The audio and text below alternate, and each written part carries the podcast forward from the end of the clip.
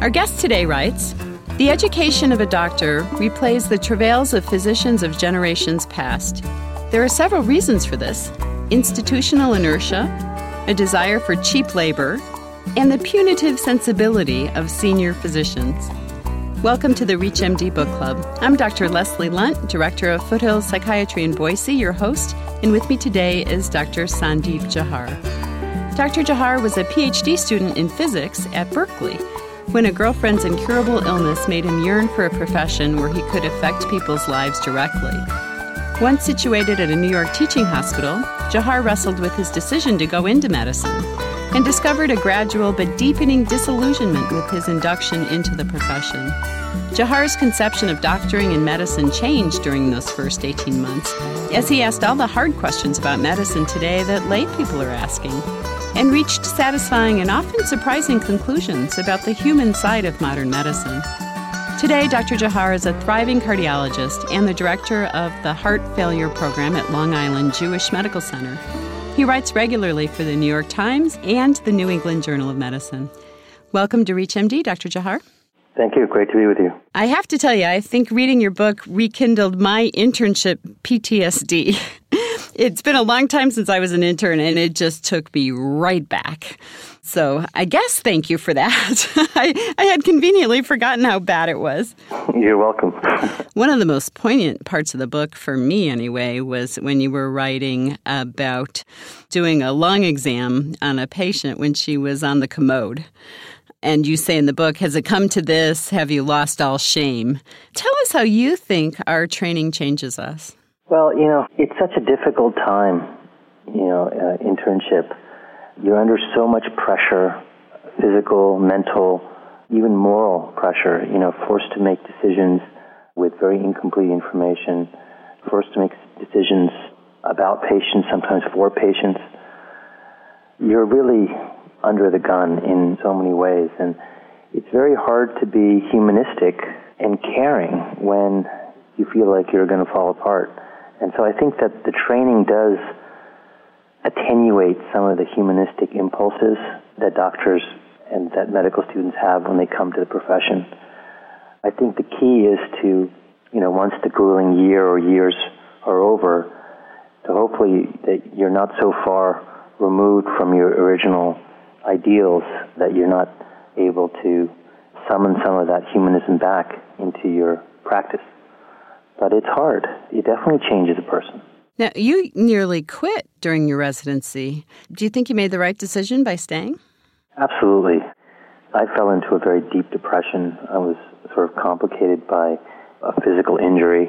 I had a herniated disc, which was just causing me unremitting pain. With all that happening, yeah, I, I almost quit.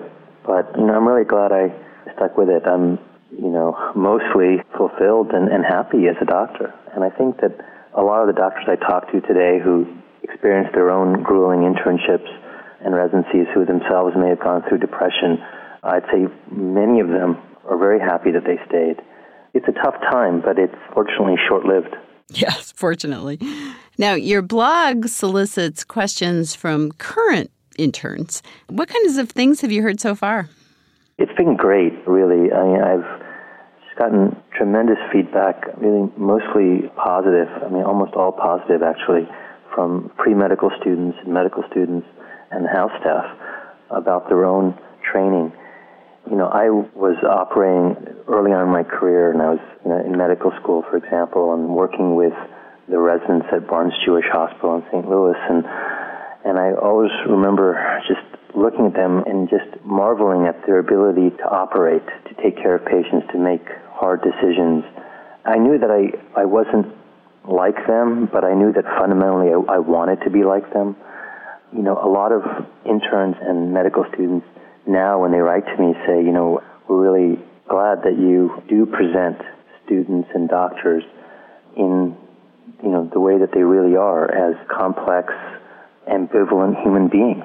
I mean, we're not all sort of type A cocksure personalities, even though the popular media might want to portray us that way, you know, on shows like House and and ER, mm-hmm. but that's not the way that most doctors are. We are real people. So for the most part, the feedback's been very positive. I, I also, you know, wrote about sort of some carefree days, you know, party days at Berkeley, and I've gotten emails from medical students saying, you know, whatever happened to those days in college, you know, uh, and we miss that. So it's really been a spectrum of responses, but for the most part, they've been very positive.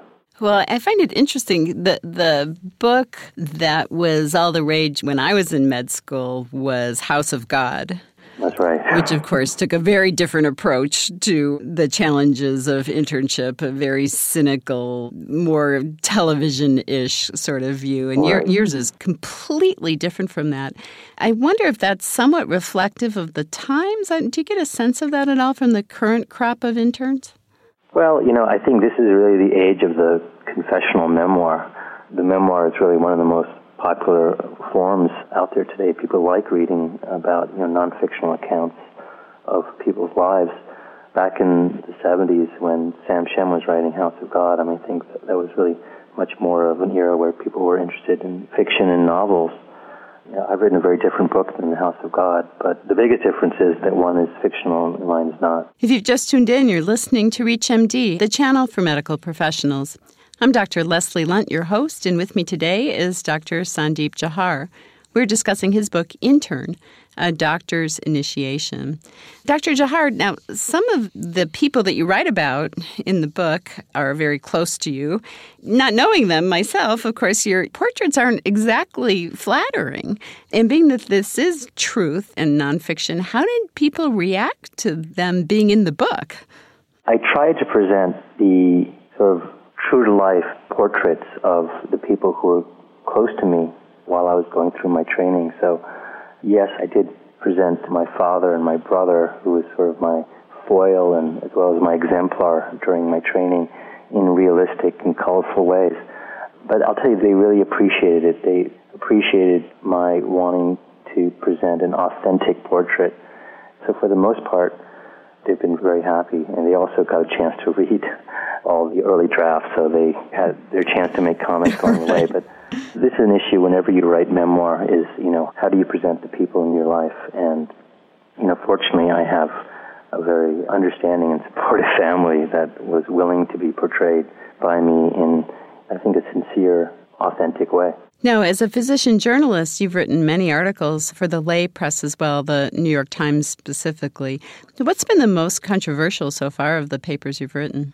The essay I wrote about the perils of night float was very controversial because it spurred a backlash at the hospital as well as got people at various medical boards very incited mm. uh, by the way I presented things. But I think the most controversial was a piece I wrote for the New York Times Magazine when I was a cardiology fellow and it was about it was about implantable defibrillators and about the sort of post-shock anxiety that a lot of patients who have implantable defibrillators experience. And uh, you know, at the time when I wrote the article, which was in 2003, not much had been written about this particular phenomenon of you know almost a sort of post-traumatic stress disorder that develops in patients who get repeated shocks. And I featured a patient, a woman in the article who was so freaked out by these shocks that it really just completely transformed her whole life. That had not been written about. There's a lot more written about it today, but I think my article for the Times Magazine was one of the first pieces that explored this, much to the consternation of uh, many of my cardiology and electrophysiology colleagues. But I think for the most part, the pieces I've written have been pretty well received, and I think that most of my physician readers the ones who write to me or my colleagues who I meet in the hospitals realize that what I'm trying to do in my articles is not really point the finger at anyone. I'm not trying to be a muckraker. If I do point out incompetence, for example, in my book, it's almost always my own, as is an intern. And so I think that the physician readers I have appreciate that. So for the most part, my articles and the book have been very positively received, which has been very gratifying to me. And what a different sort of experience as a reader, reading your work in the book and certainly in the New York Times compared to reading something in, say, the New England Journal that this is more of like an op-ed kind of piece. It's not a you know factual study peer reviewed sort of work. It's your view of what's going on today or in your internship That's right, and I, I feel very fortunate that I'm able to write these personal essays in a place like the New York Times that has a wide readership. I feel very lucky to be able to do that. Coming up with the ideas is not always easy, but, right. uh, but it's been you know it's it's been a lot of fun, and and writing the book has also been just a real real wild ride. And as I mentioned, I think it's an incredible, of incredible value for those of us who have lived it and for those who are about to live it. So thank you so much. Thank you. We've been discussing the book Intern, A Doctor's Initiation, with its author, Dr. Sandeep Jauhar. I'm Dr. Leslie Lundt. You've been listening to the ReachMD Book Club on ReachMD, the channel for medical professionals. We welcome your questions and comments, so please visit us at reachmd.com. Our new on demand and podcast features will allow you to access our entire program library.